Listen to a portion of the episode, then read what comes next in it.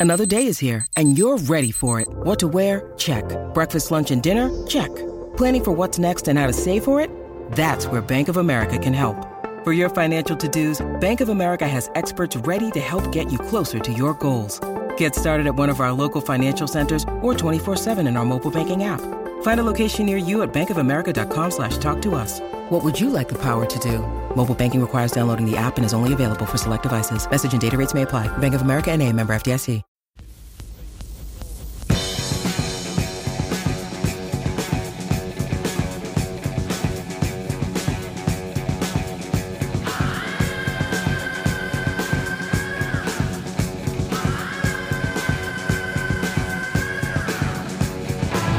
Ladies and gentlemen, boys and girls, welcome back to Basketball Conference, the ACC Football Podcast.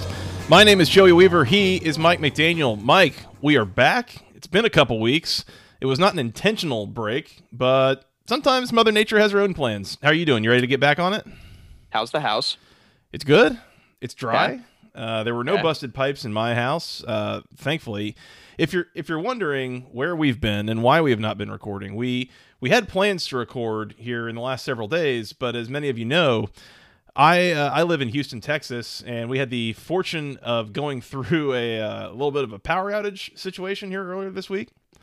Uh, Mike, it got down to as far as like 13 degrees, which I don't care like where you live. You, you don't get to you know poo poo like oh you you you know soft little Southerners when it gets down to 14 degrees. That's cold. It's real cold. It's real cold. Yeah. Um, so yeah, we uh, we lost power at the house for a solid 36 hours. Um, we just in the last maybe six hours or so got done with a boil water notice. I guess water pressure around the city was so low that they couldn't uh, couldn't promise water quality, and so you had to boil all of your drinking water. So that's been fun. Um, really, just been a hell of a week, Mike. And needless to say, I'm I'm very happy to be back here talking about ACC football and moving on and putting all that behind us. Because, yeah, trying times, trying times. You try entertaining a toddler for a day and a half without access to power or the internet or anything. It's a mess. The uh, You Tried Award goes to Texas state uh, state government officials. Like, Yeah, I don't know.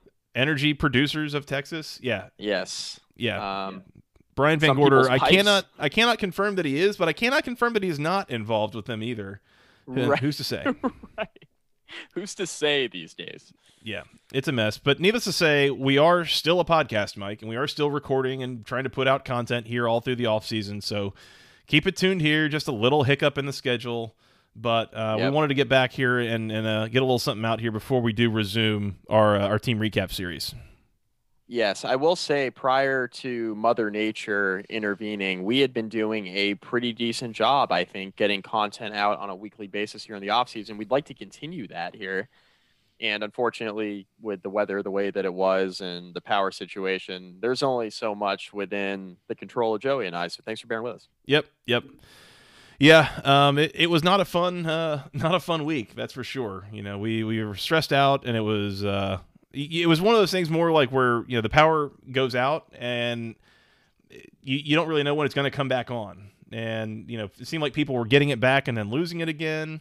Um, nobody really expected to be losing it in the first place for the most part. You know, if like if, if a hurricane's coming, yeah, maybe I'll have the power go out, and if if it's going to be an ice storm, like yeah, like you know, you might have a tree branch fall and knock out a power line or whatever, but that'll only take a day or two for somebody to come out and fix. Like no big deal. But when it's like you know it's going to be cold, but that doesn't knock power out, and then it does, and now you know you're kind of up a creek. I haven't downloaded any Netflix or you know I can't even Right. charge my phone or whatever. You know, so it's uh yeah quite a week, but ready to move on here.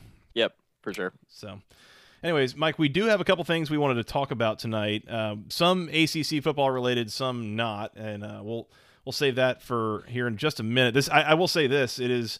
Uh, it's been a pretty quiet and boring time for the ACC here the last couple weeks. Not a lot of news has really come out, um, so that's kind of the other piece of this is that we haven't had a ton to talk about. Uh, but I will say, Mike, this week in particular, as we record here Sunday, uh, the 21st, on the evening of Sunday the 21st, this is a big week for this podcast, but we will come back to that here in a little bit. Mm-hmm. Little It is. It's a it's a huge week, as a matter of fact. a little teaser, little teaser. Um, Mike, the, the, the ACC football content we did want to talk about tonight. Um, we got official SP Plus projections from Bill Connelly here about ten days ago. You want to start looking at those? I think we have no choice based on what you just said there a minute ago. The fact that we don't really have much else to talk about. So I think we're just gonna have to go down the rankings. It's kind of the best we got. Yeah. Um, yeah. So let's do this. Um, let's let's go through these. We've got rankings for all 14 teams as it relates uh, nationally, and we'll do them in order from from uh, best to worst. And what I want to want to do is basically just go through this exercise of you know too high, too low, just about right.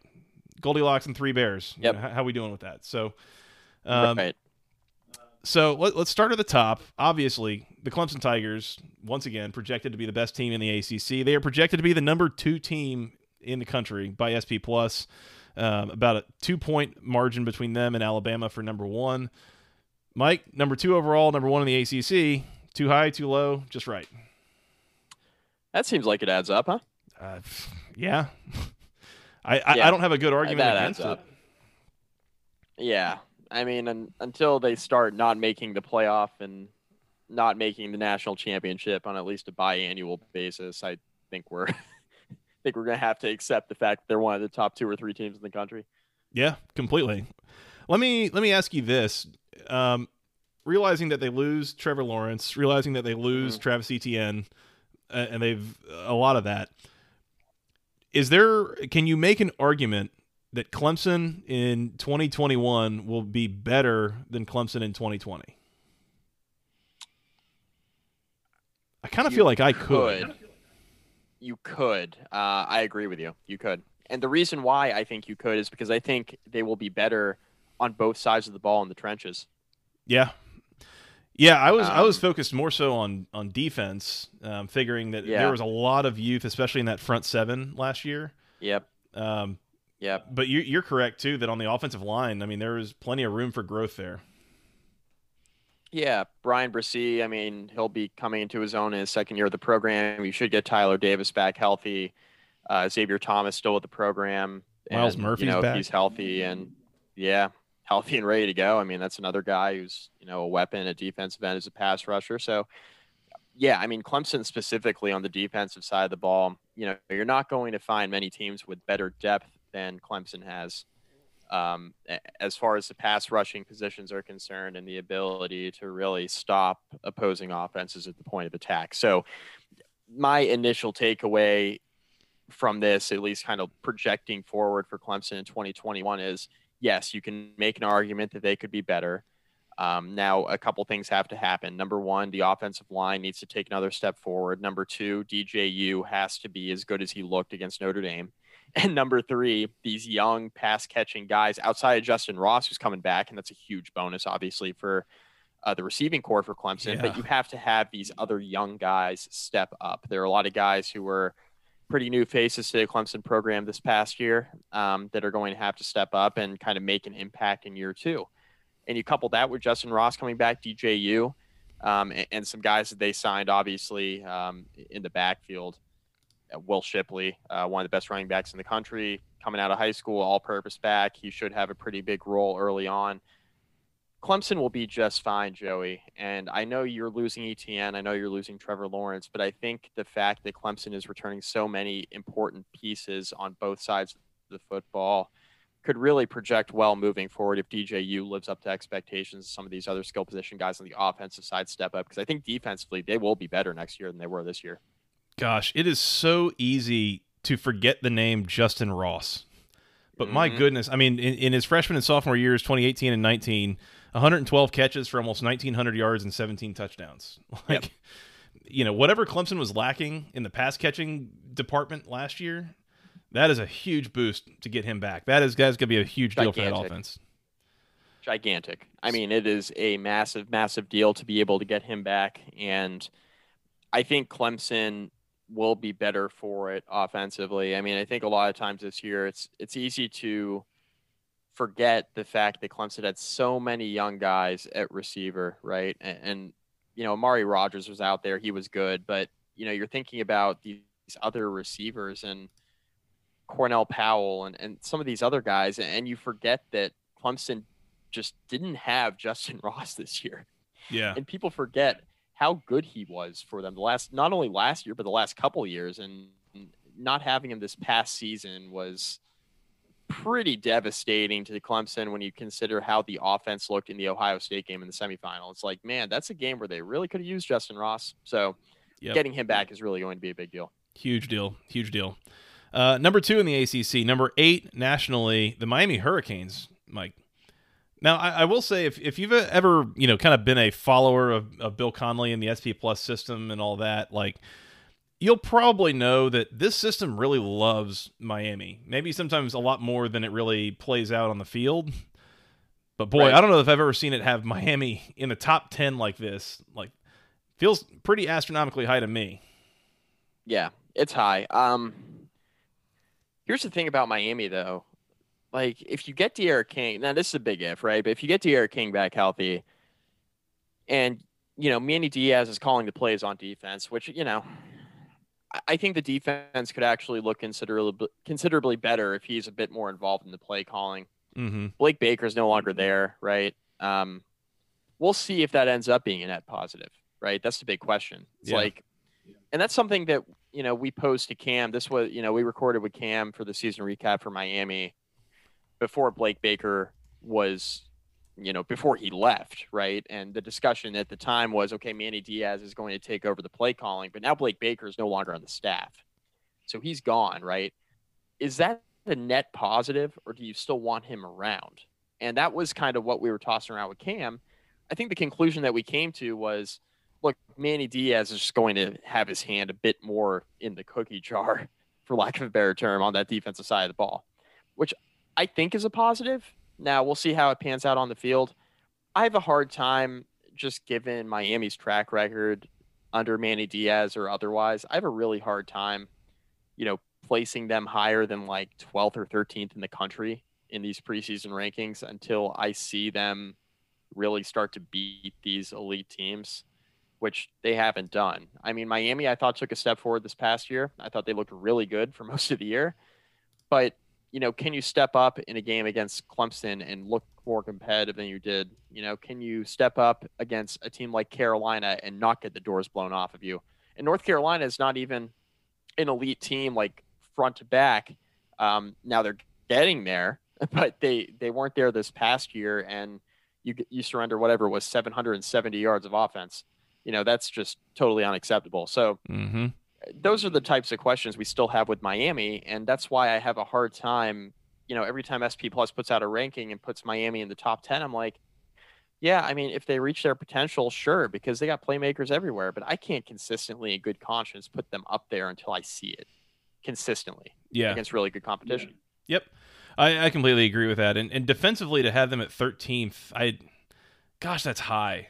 You know, I it's high you know, losing a couple of pass rushers, and as you mentioned, I mean, there's been a lot of turnover. It's not just Blake Baker. I mean, there's there's like right. three or four coaches gone off that defensive staff. Um, right. Those are things that obviously are not going to get captured in in SP Plus projections and rankings and all that. But mm-hmm. I, I, this feels like you know putting them eighth nationally feels like it's about like the ceiling.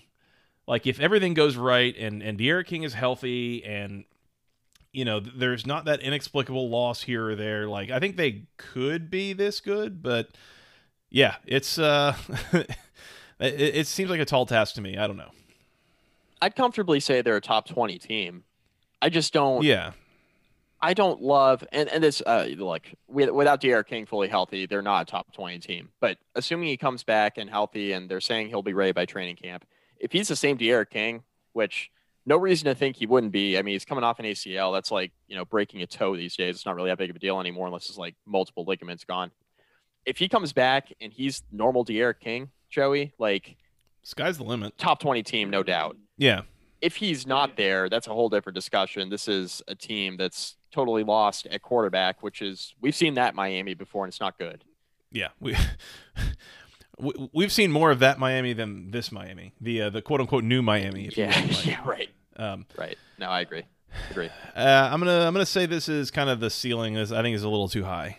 Uh, number ten nationally, number three in the ACC, the North Carolina Tar Heels, Mike, and it's interesting looking at this because you know not only do we have an overall team rating here, and and uh, North Carolina's is 21.7, which basically means that they're 21 and a half points better than you know an average team.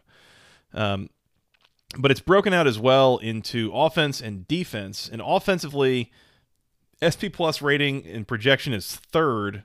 Defensively, it's 43rd. I, that's I, I don't feel like that's about that's that's anything wrong necessarily. Defensively might be a little bit high, but that's where you can see. I mean, kind of what we know is North Carolina is getting carried by that offense. You know, Sam Howell and and Dyami Brown and whoever's back. I, I forget all you know off the top of my head who's back, but um, it, it's clearly going to be a team that's going to win games and shootouts more than in uh, defensive struggles. I mean, outside of Sam Howell, like who are the playmakers now? Um, now they've recruited really well, right? It's mm-hmm. more of like who are the known guys. North Carolina is starting to get into that into that discussion with like especially offensively with like some of the guys they've recruited. They're starting to get into the discussion. It might be a little early to have it, but next year or two we're going to start having it more consistently where they are recruiting guys who are, you know, high four-star skill position players and you and I are sitting here and we're like, yeah, I mean, we don't know who they are, but we know they'll be fine. That same discussion we're having about Clemson, right? Mm-hmm. Um, I think we're going to start to have that conversation about North Carolina. I think offensively, Sam Howell is obviously fantastic. I think he could win the Heisman. I think he's that good. You know, he's he's an All-American type quarterback. So mm-hmm. you're never going to be out of the game as long as he's playing quarterback, no matter who your receivers are. But in my opinion, I think given who they're losing, Dazz Newsome, Dyami Brown, um, Michael Carter. Yeah, Carter like, and Javonte the Williams. running game, Javonte Williams, like the running game, you know, you're losing two 1,000 yard backs and you're losing your top three or four receivers off of this roster from last year. So, and the two backs were, I think, offensively, the two backs were two of the top five receivers. Like, they, right. they were using yeah, the, the, passing right. so, game a lot.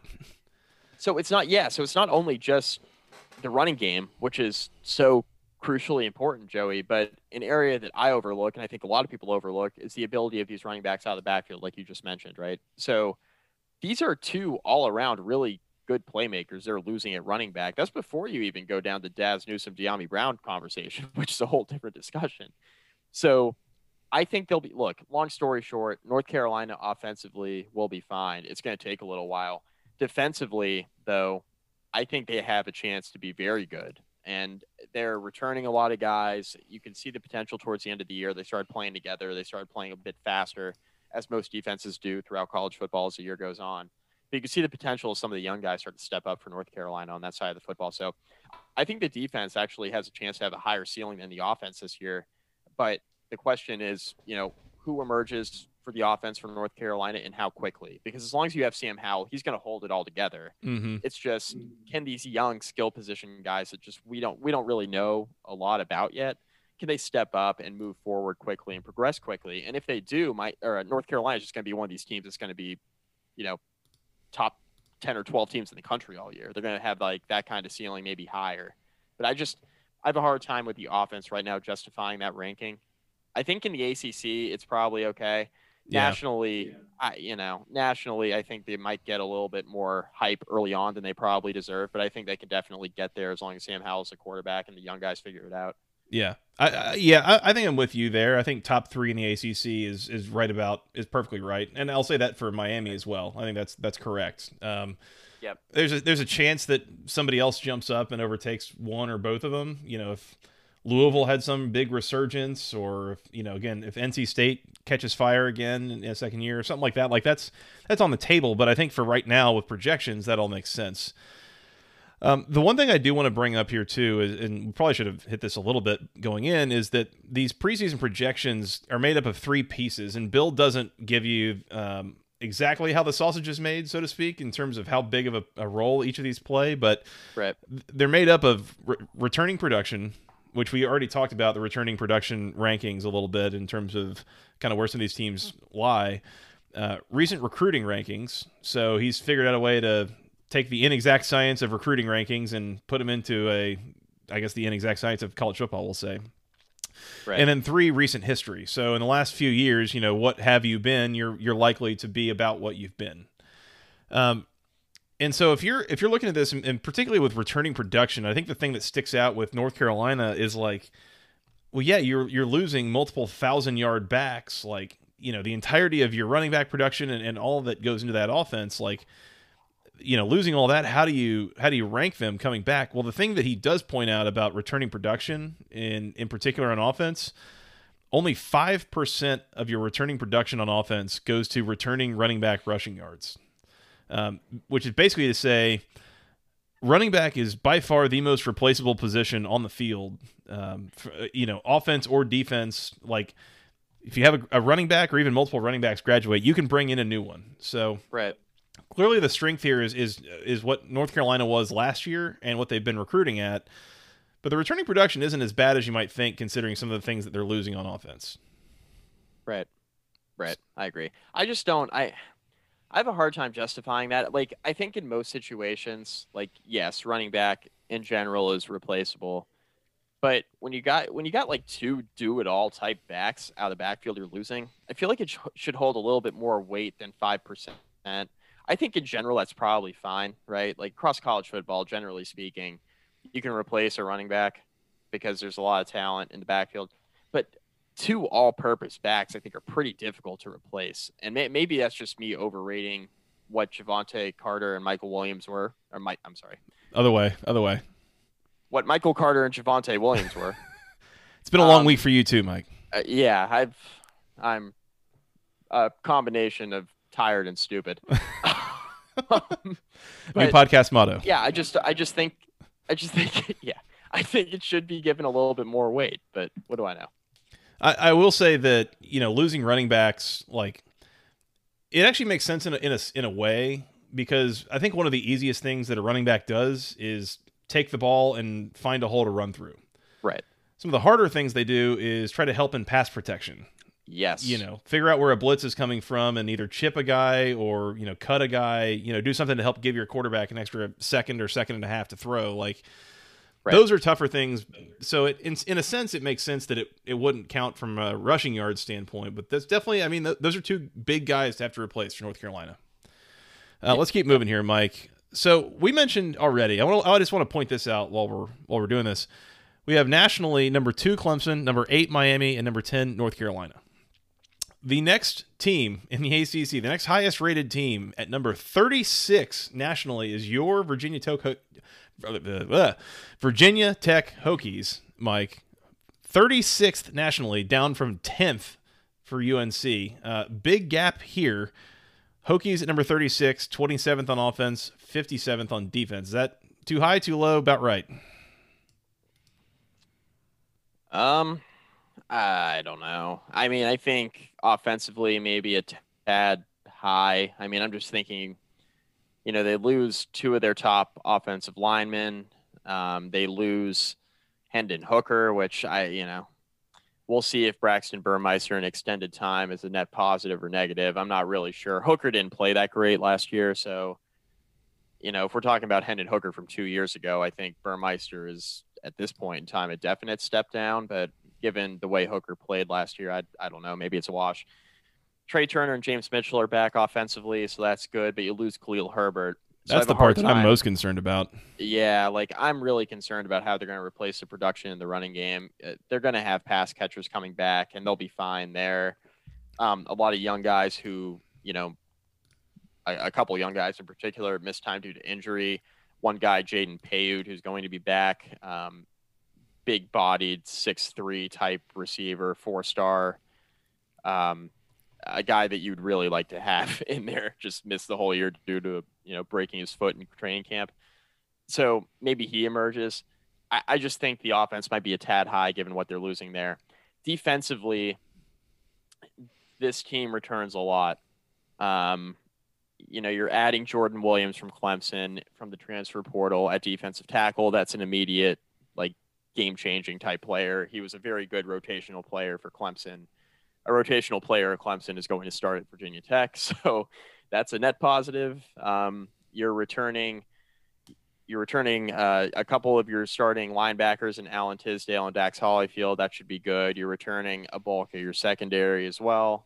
Divine Deablo's gone at safety, but you got multiple guys who are working in at that position. So it's tough to lose a guy who, you know, had starting experience, but, you know, having guys who were in the rotation playing consistently were good. So I think the defense overall will take a step forward and and be better. They were starting to really get better as the year went on. I'm worried about the offense though, Joey. So if you were to tell me that you know Virginia Tech's the next best team in the ACC outside of Miami, North Carolina, and Clemson in some particular order, I'd say okay, fine. And the reason why I'd say that is because there's I think there's such a big drop off from those three teams to everyone else that if you're if you're saying okay Virginia Tech or Pitt um, or I don't know, Louisville, like somebody else is going to be the fourth best team in the ACC. I feel like it's kind of all we're all talking about the same roster. Yeah, at some point, you know, nobody's right, but nobody's wrong.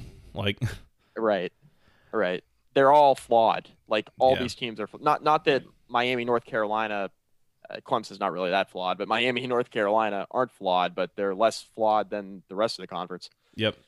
Yeah, the thing that sticks out to me here is is I feel like offensively 27th nationally, defensively 57th nationally. Offense might be a little too high, but defense might be a little too low.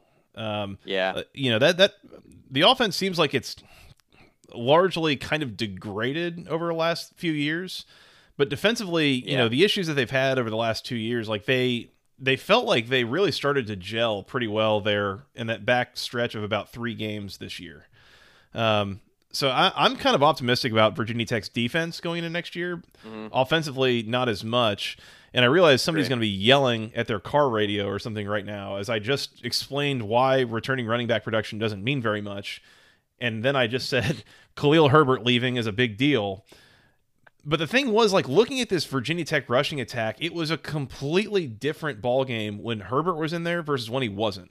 Because anybody else in there running the ball was not nearly as effective. Like I mean, Virginia that, Tech hadn't been able to run the football in a decade. Yeah. Seriously. Before like not well anyway, before Khalil Herbert got there. I mean, it had been really since David Wilson in 2011. The only other thousand yard rusher they had was Travon McMillian.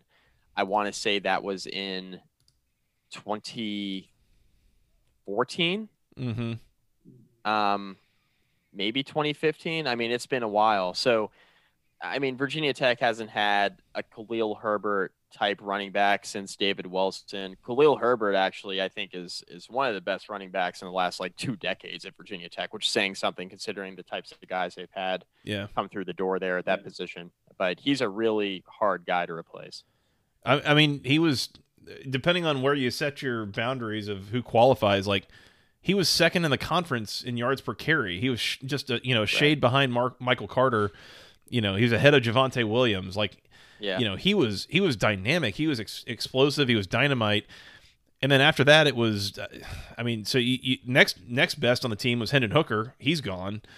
You had Raheem yeah. Blackshear, who was less than four yards per carry. Jalen Holston, right. I, I, don't remember if he's back under five yards per carry. Like that's something, but not he's great. Back. Super senior. Yeah. yeah. Um. So it's just it's it's that that the offense was so differently, you know, so much more effective when Herbert was in the game that that particular guy being gone spells issues for me. But you know, we, we've yeah. uh, we've talked about Virginia Tech quite a bit on this podcast in the past. So we we yeah we do. I mean, Herbert being in top, you know, two or three in the con in the conference in most rushing categories. That was missing like basically one and a half games with a hamstring injury too. I mean, that just tells you the type of impact he made when he was in and healthy.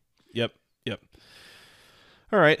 Um, so so once again, for context, uh, Virginia Tech at 36th nationally, that was 11 points better than an average team. Uh, North Carolina at 21.7 points better than an average team. So a solid 10 point drop there. Uh, pretty substantial yeah. for what that's worth. Uh, next, 43rd uh, nationally and fifth in the ACC, the Pitt Panthers uh, showing up 65th on offense, 36th on defense. I'm gonna I'm gonna go out on a limb here, Mike, and I, I haven't really like sang the Panthers' praises here in, in the last year or two, and, and I'm not singing the praises of Pat Narduzzi or any of that. But I am gonna say I think this is too low. Like I, I feel like you know offense at 65th. Like it, they've had offensive issues. I think they can be better than that. Like dead middle of the FBS. And then defensively yeah. at 36th, they won't be that bad, right? But then again, you think about it. but they like, could be. You're watching Pittsburgh play against Duke in the middle of October, and it's like six to three in the third quarter, and you're like, oh, the offense is only 65th in the FBS. I thought it would be worse. yeah. Um, yeah, I don't know. I mean, I feel like the the ceiling for Pitt's offense is much higher than mid 60s in the FBS, right? I mean, seriously. Oh, the ceiling for sure. back- yeah, Kenny Pickett's back, and they're going to have some guys at receiver. I I don't know. I mean, Pittsburgh has taken over for NC State. Joey, Pittsburgh's the bar. They're the bar. They're the bar. I think we got to bring that back. Um, Might need to. Pitt's the bar. Uh,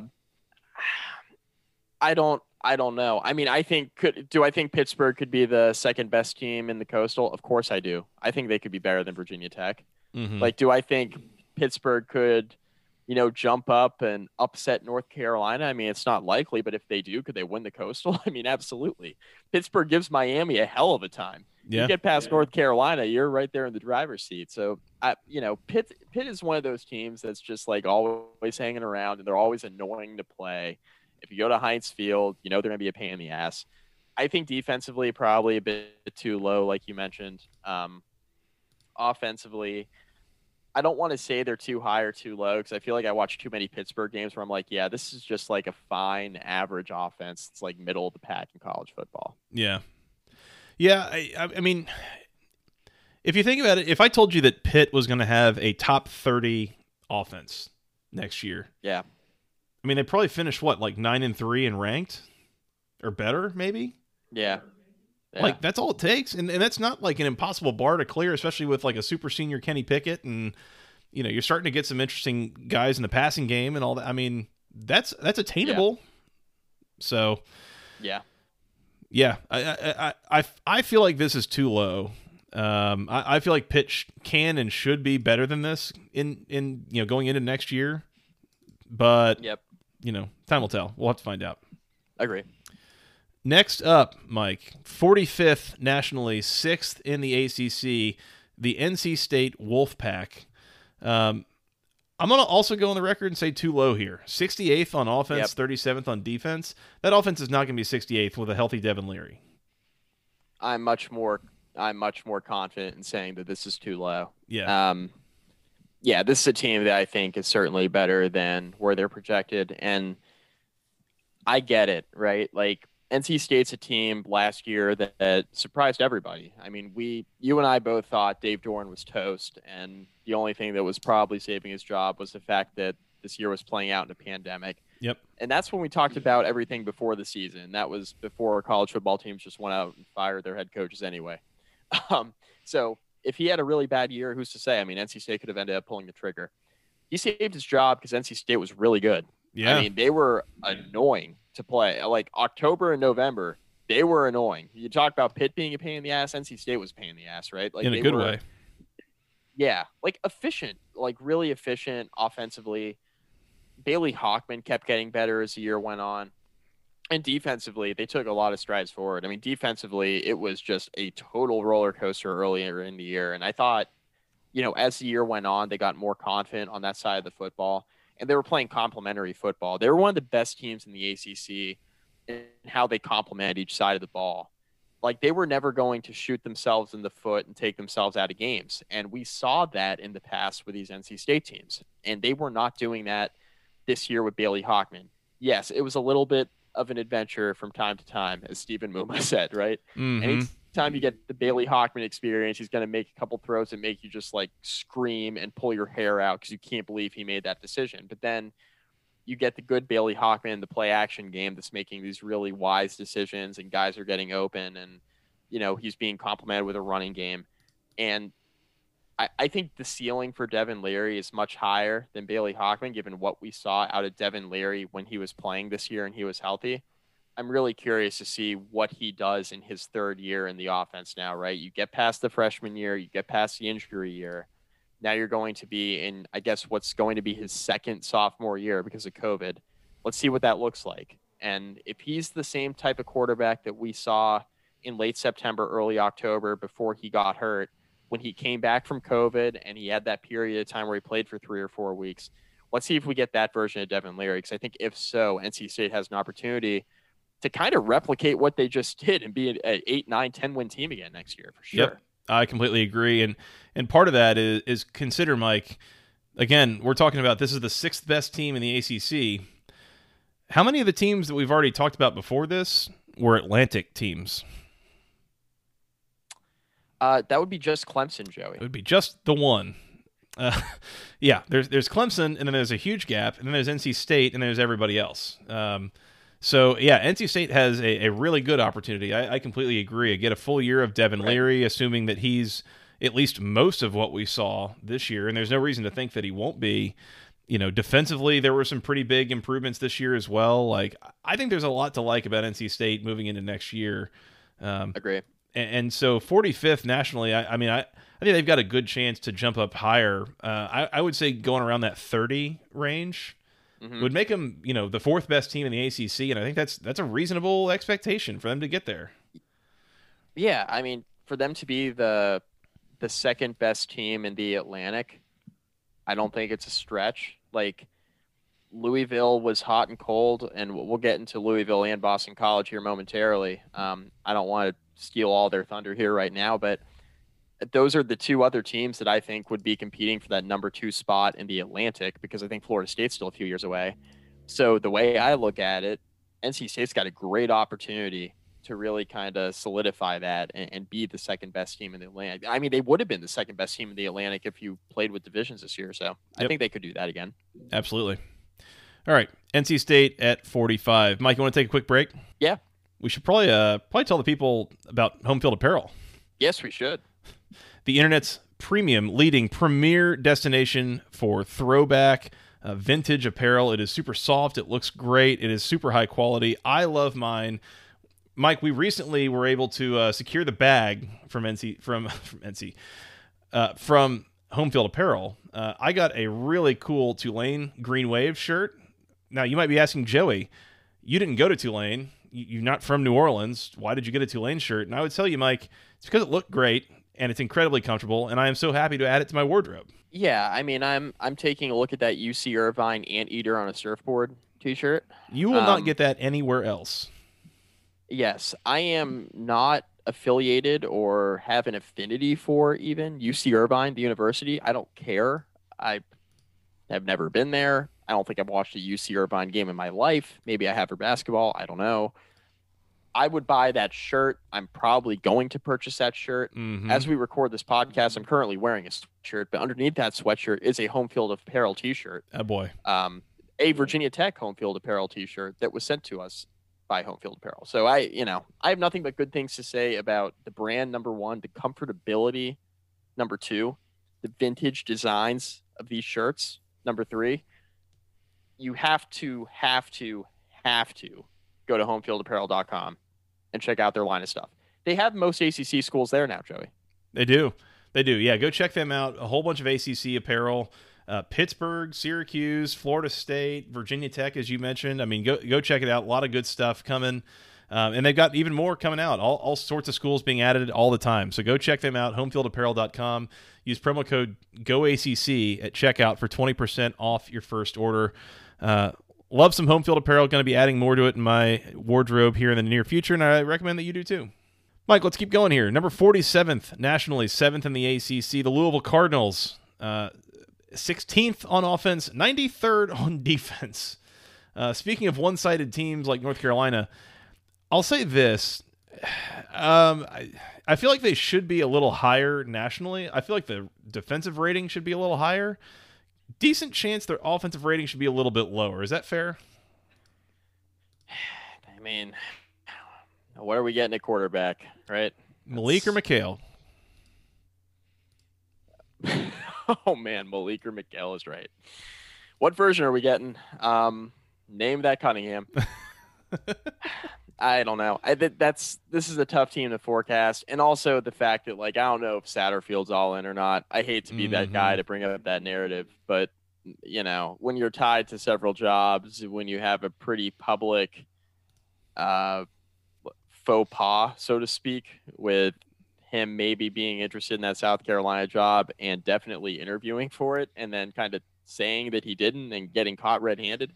That generally doesn't go well. And then he was tied to other jobs as well. That's right after that, by the way. This is the So- greatest sport on earth, Mike.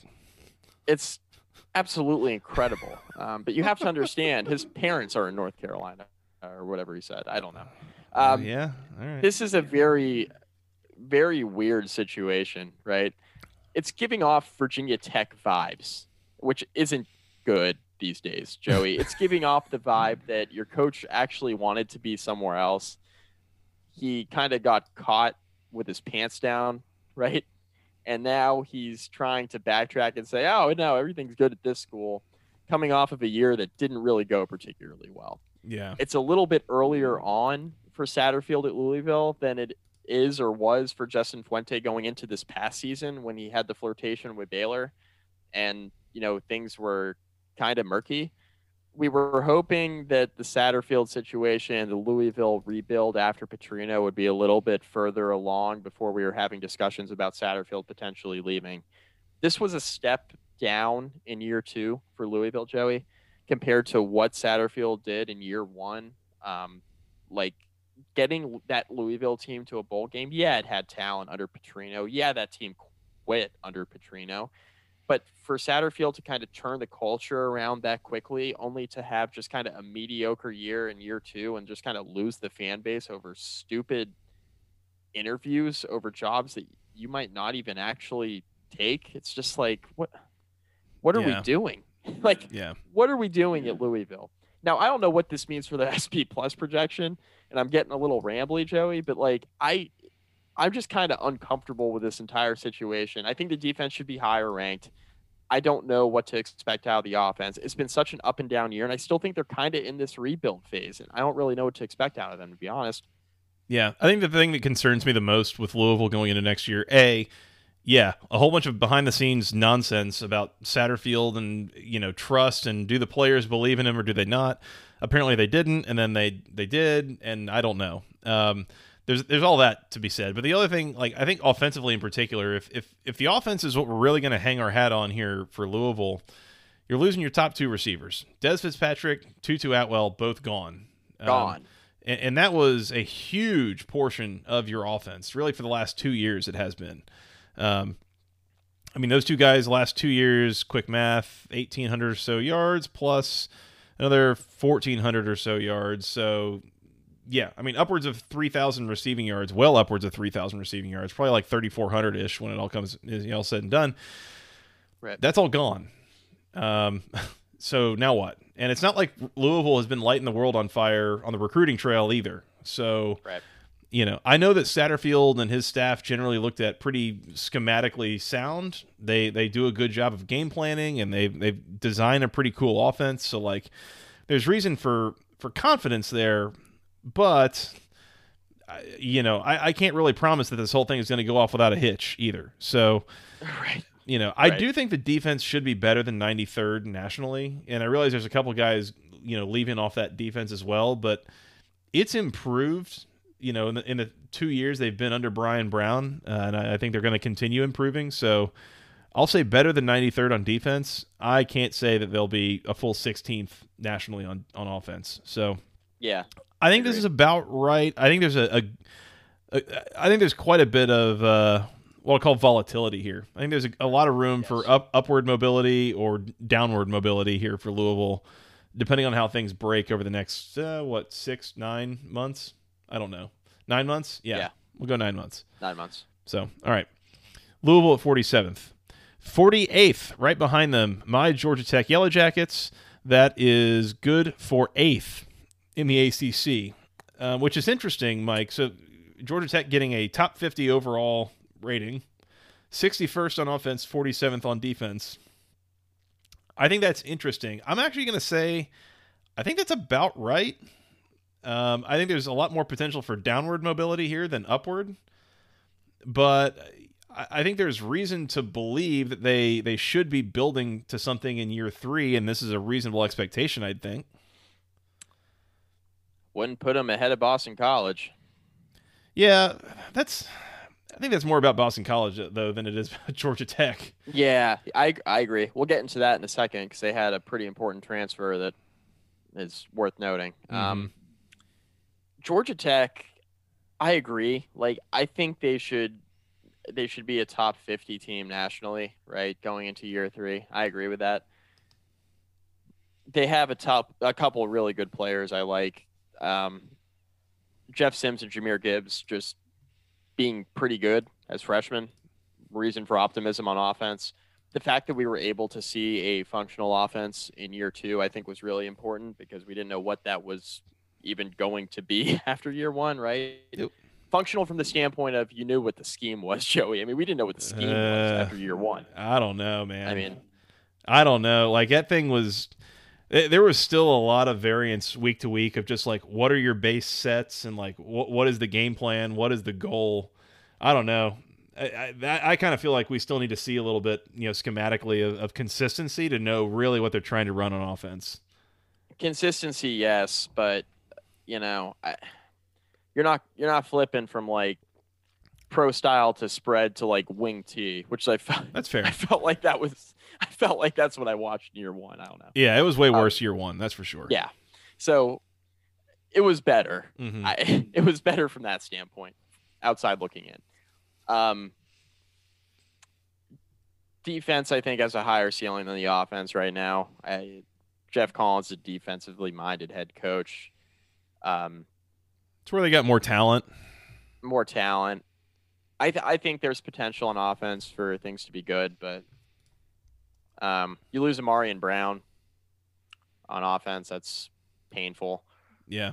there's I mean, there's some guys to replace, but I, I think overall, you know, if you're a Georgia Tech fan, I think you need to start expecting things to start ticking in the upward trajectory now going into year three. And, you know, if you get another kind of like, eh, it's an okay year, like, okay, middle of a rebuild, like, there's only so long that Geoff Collins can say, oh, yeah, I got to turn this thing around after Paul Johnson.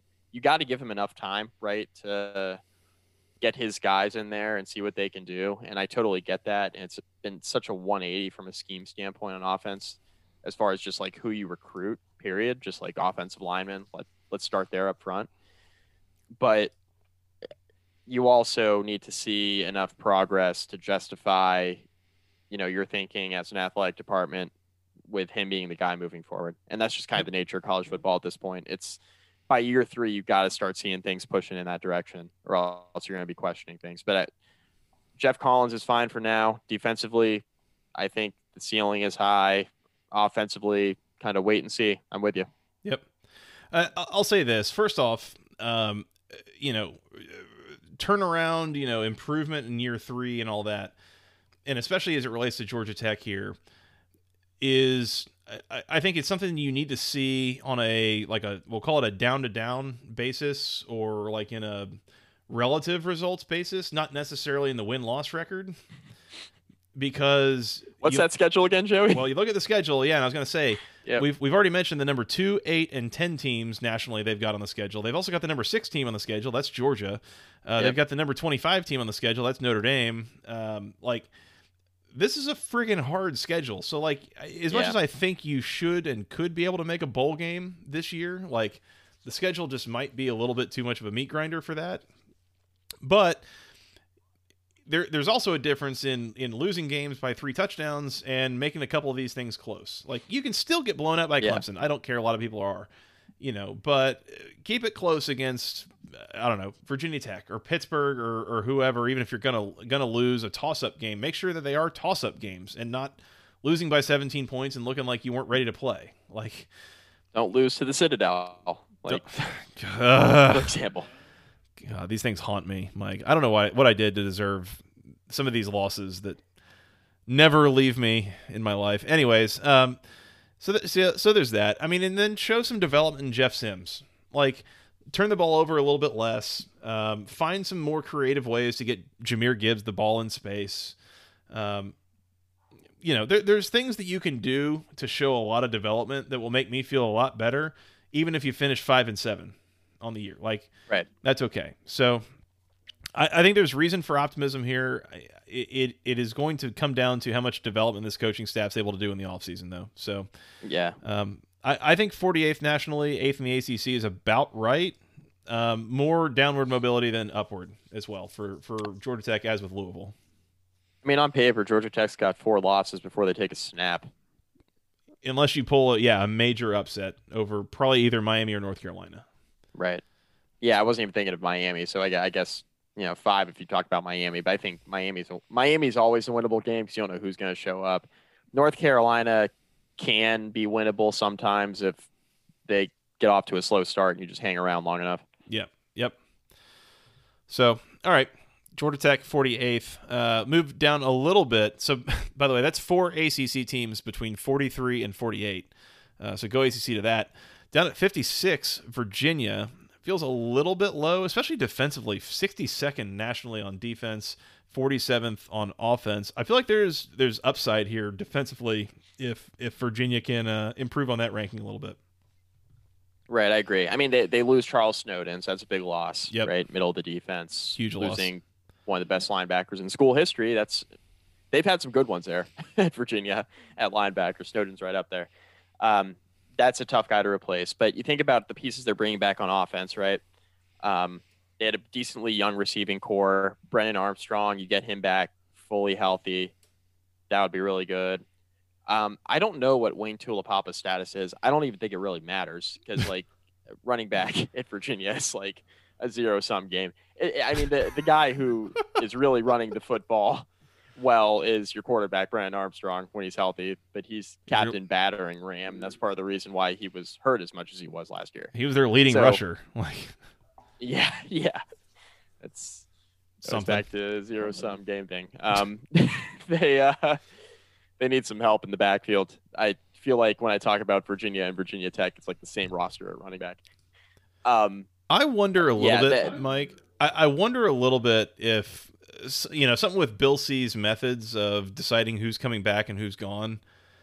I wonder if a little bit of the defensive ranking like didn't account for a number of the guys that were classified as seniors this year are coming back because there's there's like three or four of them on defense that, that somebody I think it was Banana Slug or somebody has pointed out to us on Twitter is like no the, the, Broncos got a bunch of those guys coming back for like their sixth year in Charlottesville.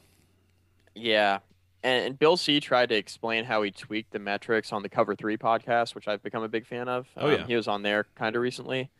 He was trying to explain how he tweaked the the metrics, but he said it is hard to classify these guys after a sixth year plus the recruiting classes and you don't know how he was basically explaining it is like the recruiting metrics going forward it's hard to kind of incorporate those into the rankings because you don't know presently what the scholarship limits are going to be now that you're taking on more guys so yep it's everybody's just trying to figure it out right now um, but i'm sure that it's difficult to forecast that given you don't necessarily know who's coming back and who's not and you know who's going to be eligible who's not moving forward it's got to be difficult. But I think yep. Virginia's case, like defense, is probably ranked a bit low.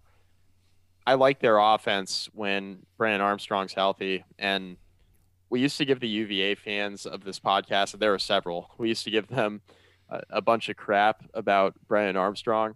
It wasn't these particular fans, and you know, per se, but you know, UVA Twitter was big on Brandon Armstrong before he even took a snap, and it's like, really, like, let's wait and see here but I must say I was very impressed with him. Um, you know, he didn't look as comfortable at first, and then I think he got his feet under him, and he was he got to be very good and one of the most important players in the conference. Joey, like mm-hmm.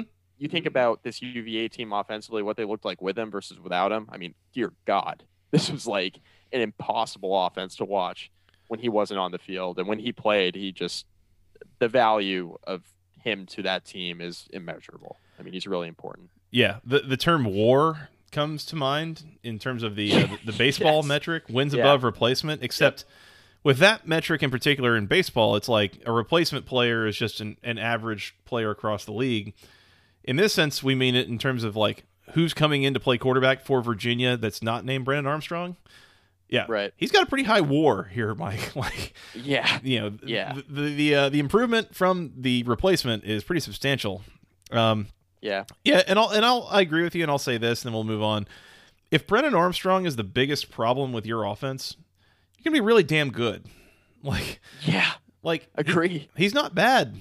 Um, No, you know, is he as good as Bryce Perkins? I don't know. I don't. I don't think so. But again, like he's he's not he's not bad. He's pretty good. So could he get there? I mean, maybe.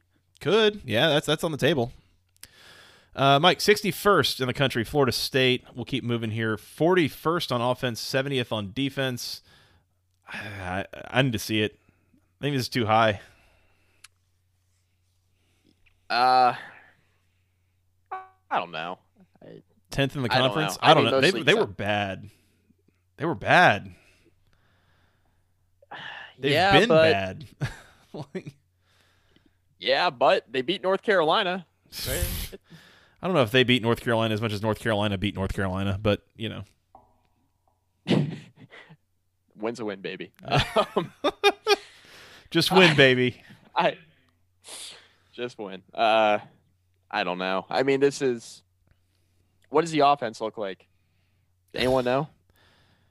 We've we've been saying about this. Pro- they need like this needs like a full on enema situation, Mike. Just a hard reset. Like, don't even try to be good next year. Just try to like build some good habits and like reset the team culture and you know kick 20 players off the roster or something. I don't know. Like something is fundamentally broken from the inside there. Like I feel like it's not in their interest to try to be good this year, which is a weird thing to say, Yeah. but it's a weird problem they're having clearly. If it results to on-field wins, this is like a Georgia Tech situation with like, hey, just like look. I mean, I get it's year two, not year three, but it's like look good sometimes. Like, don't embarrass yourself. Yeah. And then if it gets real bad, just call Chris Weinke and see what he's doing. I think that those are your options. Yeah. Somehow be favored in like seven of your games and go three and nine or something. I don't know. Yeah, and if Chris Weinke and Peter Warrick aren't busy, just call them up. Yeah. Work done. Um, uh, yeah. Who else? Yeah. Yeah. So, anyways, 61st Golson? I, No, kidding. I'm gonna go. I'm gonna go too high. I, I think Florida State's gonna bottom out a little bit more next year before maybe bouncing back in 2022. I mean, they're not better than Boston College. Which, speaking of which, why is Boston College 67, 62nd nationally and 11th in the ACC, Mike?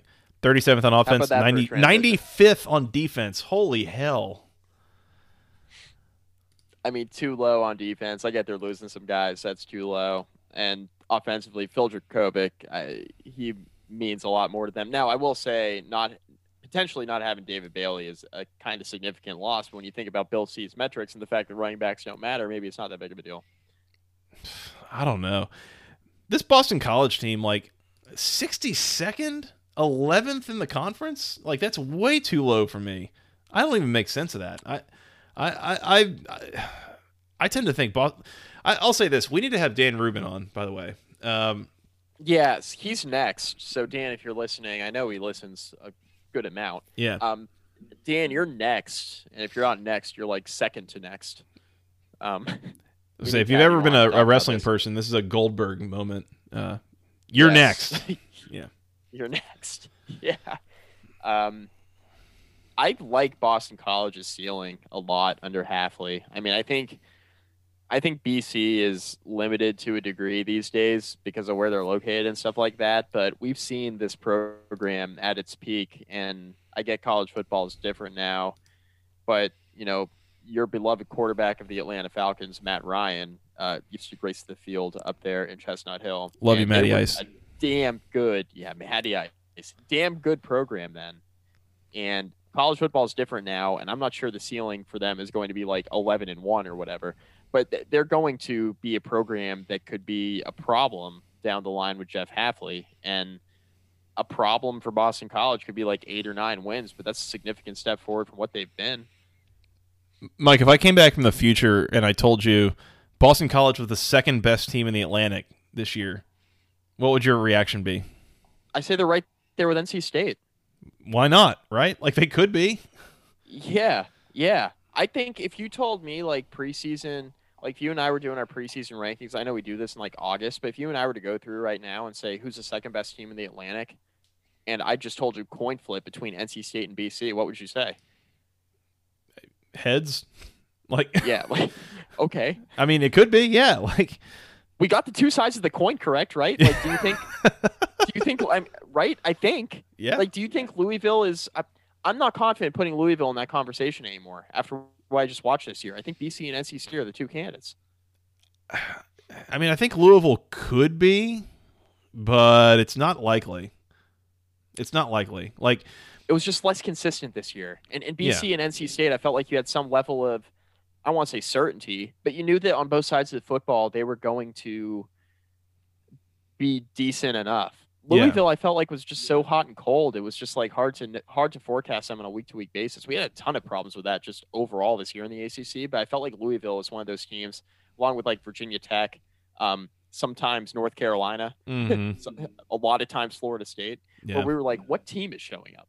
Exactly. Yeah.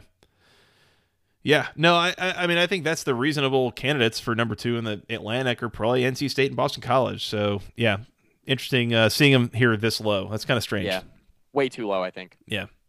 Number 64 and 12th in the ACC, the Wake Forest Demon Deacs, 56th on offense, 69th on defense. I guess that's probably about right, although probably too low on offense, probably too high on defense, if I had to guess. Yeah, I'm with you there. I'm with you there. And I don't really have that much to contribute there, other than I think Sam Hartman could be good again, right? Sometimes, yeah. I don't know. The more I look at it, the more He's I kind of right. feel like Sam Hartman is exactly what he was like two, three years ago before Jamie Newman took over for him, where has a couple games where he's outstanding, a couple games where he's a total nightmare, and otherwise he's kind of just a mixed bag in between. Like he's the perfect okay quarterback to replace Jamie Newman. Yeah, yeah. If you're going to replace Jamie Newman with like an okay average guy, yeah, that's that's your guy. Um, I but Jamie Newman's still clearly better than Sam Hartman was. I feel yeah, like for sure. I mean, uh, Sam Hartman's better than like Kendall Hinton. Yeah, I'm yeah. thinking back to like the Kendall Hinton quarterback days. wow.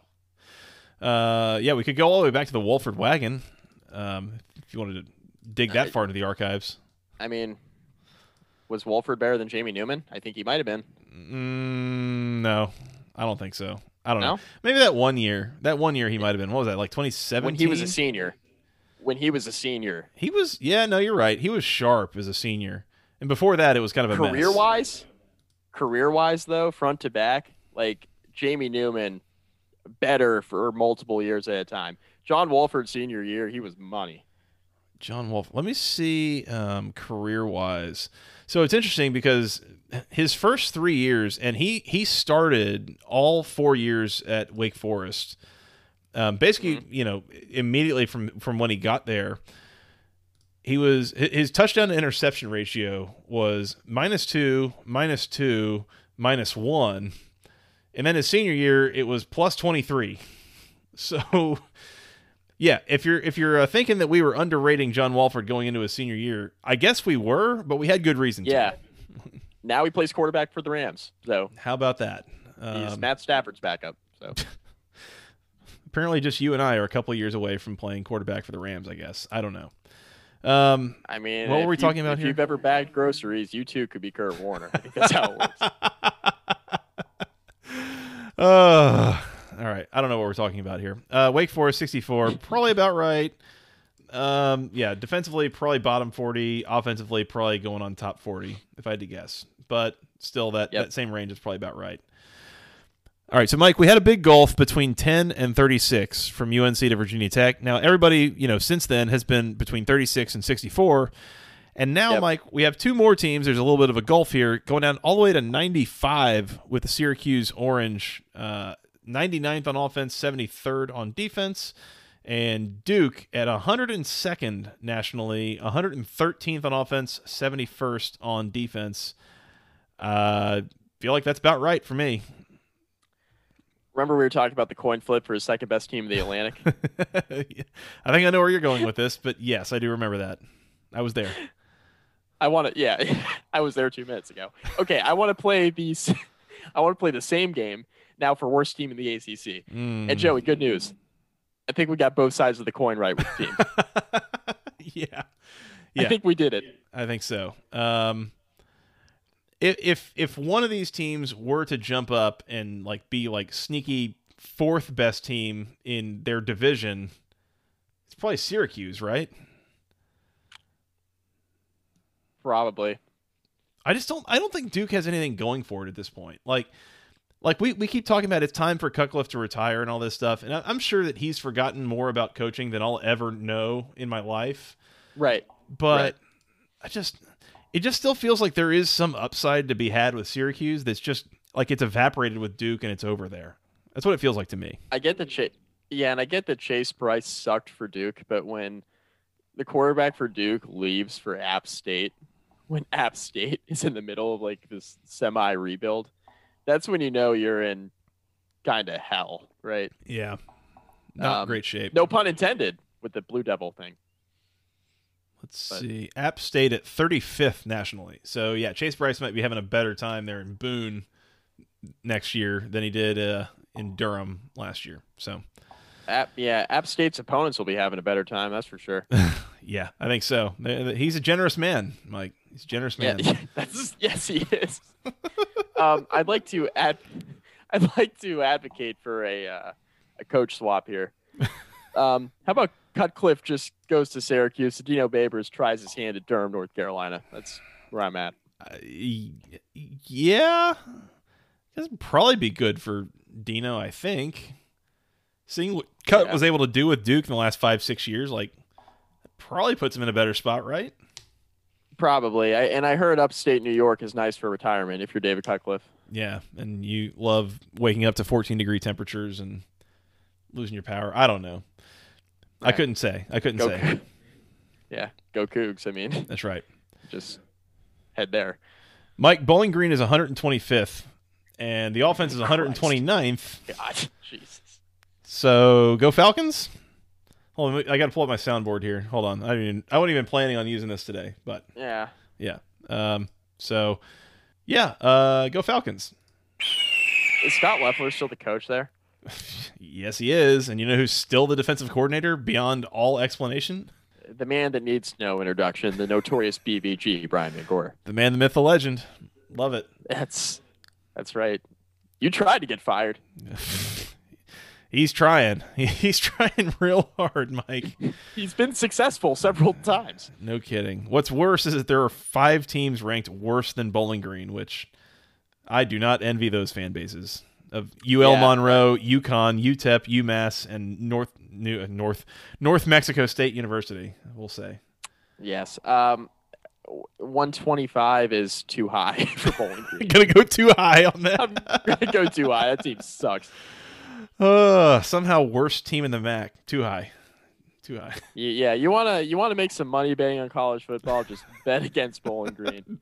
That turned out to be very very profitable. Bet against Scott Loeffler. Yeah, good. Uh, good principle. Good principle. Yeah, I I bet against him when he was Tech's offensive coordinator. Worked out for me. That's right. That's right. I was in the stands. I it worked. Bless you. Bless you. You deserve better, Mike. Mike, that's all I got on the SP Plus projections. Any other notes that you wanted to mention, bring up, discuss? I deserve better, says the man who has Brad Cornelsen as his offensive coordinator. Yeah. Shout out to Brad. It is better, but I don't, it's all relative. it is all relative, very much so. Uh, Mike, we we teased early in this show that it was a relatively meaningless week for the ACC, but a pretty meaningful week for this here podcast. Uh, do you want to explain why that is? Yes. Now, this podcast tonight was pretty funny because we haven't recorded two weeks, so we were feeling some type of way. Yep. Um, now take all of that and take five years of doing a podcast together where we've never met each other in person, Yeah. and then fast forward about 96 hours from now, and we will be together in Phoenix, uh, Scottsdale specifically, Mm-hmm. probably drunk. Certainly. Um, yes. Cer- cer- no probably about it. Certainly drunk because we have my bachelor party this co- upcoming weekend, Joey. So you guys will be listening to this podcast on Monday the 22nd. And Joey, my last day of work this week, uh, happens to be Wednesday the 24th. We're hopping on plane to Scottsdale Thursday morning the 25th, and we are there all weekend. Hell yeah, yeah. So for those, we've alluded to this before, um, but for those who are maybe a little bit newer to the show or whatever, like we've done this for a full five seasons of college football, Mike, and um, at this point, one of my favorite, you know, when you get into like a work setting and you got to introduce yourself to the room, and it's like everybody's favorite game of either two truths and a lie, or it's like, you know, a fun fact about yourself, you know, whatever. Mine is I've done a podcast for five years with somebody whose hand I've never shaken. I've never been in the same room with them. And people are like, "What? Like that's crazy." Yeah. And then they ask us to tell the story of how we met, and it's it gets very complicated very quick. But anyways, that will no longer apply by this time next week. And I am very much looking forward to finally meeting you, shaking your hand, um, spending a weekend in Scottsdale playing golf and, you know, drinking and Lord knows what other debauchery will be going on. Um, right. We should probably mention this too, and this is probably the ultimate teaser. Uh, we are going to be recording an episode live while we're in Scottsdale. yeah, we are. But we Yeah, are we not we are not committing to releasing said episode on the stream. So I- don't know what will be said. Chances are we'll have already been out on the golf course and we'll be mid drinking and there will probably be guest appearances by, you know, your brother-in-law and or other people that just join in, you know, Right. randomly. So I will make no promises, and I know that my mother listens to this show. So if things are said on there that we can't publish, then we won't. But the episode will exist, and uh, it might get distributed to a couple of special listeners. Who's to say? Yes, I agree. Um, we'll drop that in your inboxes. you need it. Um, a couple things. Number one, my lovely fiance Caitlin calls Joey my 21st century pen pal. So I'm glad I don't need to deal with those jokes anymore. Um, That's right. I'm like, yes, kind of like a pen pal, except I, I've talked to him twice a week over video chat and pretty much every day for like five years. But Yep. yes, pen pal. Um, so I'm glad I don't need to deal with that anymore. And then, secondly, funny joke though. Second, Yeah. Shout out Caitlin. secondly, yes. Secondly, we will be trying to record the podcast like Joey mentioned. No promises it gets gets posted to the feed. Ultimate None. teaser for sure. But I envision this being a situation where Joey and I are poolside at the Airbnb after drinking all day, and this is just an absolute just cold open, and we just start rambling. You Yep. know, it's, it's like hit record. No ladies and gentlemen, no nice intro. Definitely no home field read because God knows they don't want to sponsor that podcast. they don't want Um, anything to do with that. yeah, and we're just gonna we're just gonna hit record and we are just gonna start talking and see what happens. Yep. I- Audio I quality will be poor. That right, the quality will be poor. I speaking of which, I'll talk to you about that later. I'm gonna get myself a travel mic this week. We're going to we're gonna get that set up, and Joey and I are just gonna hit record and see what happens. Hopefully, we're able to post it because as long as nothing absurd gets said, we'll be able to post it. It'll be fine. Absolutely. It'll it'll be fun. There'll be all sorts of posts all through the weekend on social media. I'm sure. Um, You will finally get a picture of you know me and Mar- me me and Mark my, me and Mike. I can't talk anymore. Me and Mike like standing together, like I don't know, cracking beers or something, like Yep. for the first time ever. So um, anyway, stay tuned there. We will have a, a lot of content coming there. Uh, sh- should be Yeah. fun. I'm For very sure. much looking forward Yeah, to it. sure. Uh, but anyways, Mike, other than that episode, worth mentioning later this month, we are going to continue and resume our team recap series. And as, as mentioned earlier, we, we definitely got to get Dan Rubin on the line. Uh, we got to go talk some Boston College. They, they they were a team that jumped out and surprised everybody, but there's also a number of other teams that we kind of plan on hitting in some capacity or other. Some teams might not take full deep dives. Some might be a couple of quicker conversations that you know get you know melded into one post or something like that. But Right. either way, lots of content coming. Uh, keep it tuned here. Agree. Uh, one guy I want to talk to is Steve Wiseman. Um, Yep. covers Duke. Yeah. And I mean, Duke might not be playing postseason basketball this year, so we we could just call him up. He'll have some time on his hands, and Yep. we'll see what he has to say about Cutcliffe. I Yep. mean, I got some questions. Yeah. That that's one of those where I, I don't know how badly I want to talk about like the team at large as much as just kind of the Cutcliffe situation and Yep. get a few of his takes. So Yep. might be a quicker conversation, but I think a few important things to address there for sure. Yeah, that's a hit record. Talk to me about Cutcliffe. All right, nice talking to you, Steve. yep, be well. Yep, be, be well. Be well. Yeah, be well. Mike, that's all I got. Anything else? I'm glad your electricity is back because I would feel a little bit guilty for like 30 seconds about you leaving Maggie with no power. I, gosh, and that was the thing I was thinking about was I don't know that I would have had the option. Like if if right. this were the weekend, you know, that your your party was scheduled for, the airports right. were closed for a lot of the yeah. week, and I mean that would have yep. been a mess. So um, hopefully we don't have another random ice storm here middle of this week that shuts stuff down. I, I went on walks the last couple days with shorts on, so it seems like everything's corrected itself, but not not 14 degrees anymore. Not anymore. No, it was like yeah. 72 today, so right. it's fine. Nice. Uh, Mike, let's get out of here. Uh, and, and, what I would normally say, we'll talk soon. Uh, I'll see you soon. How's yeah. that? Yeah, sounds good to me. All right. Well, in the meantime, y'all can find us on Twitter. I'm at FTRS Joey. He is at Mike McDaniel VT, and together we are at BC Podcast ACC, which is where you can find all the hijinks coming here in the next few days. We're also at BC Podcast ACC on Instagram, which I'm sure will also have hijinks of its own. Uh, Mike, they can find us on iTunes, Google Podcasts, Spotify, all those good places. Please do. Uh, you can send us an email with questions, comments, concerns to the longest email address known to man, basketballconferencepodcast at gmail.com. Nailed it. Thank you. And you want to tell them where else they can find us on social medias? Facebook, facebook.com slash basketball conference rate review. Find all of our podcasts there. Go to homefieldapparel.com. Use the promo code GOACC at checkout for 20% off your first order. You absolutely should. Cannot recommend that enough. Uh, Mike, let's get out of here and let's uh, let's go meet each other. Yeah, man. all right, we will uh, we will talk then. We will record then. We will maybe or maybe not podcast or uh, uh, post it then. So we will see. We'll see. In any case, we'll talk to the people again soon. And until then. For Mr. Mike McDaniel, I am Joey Weaver. Thank you guys so much for listening. We'll talk to you again soon. And until then, go ACC.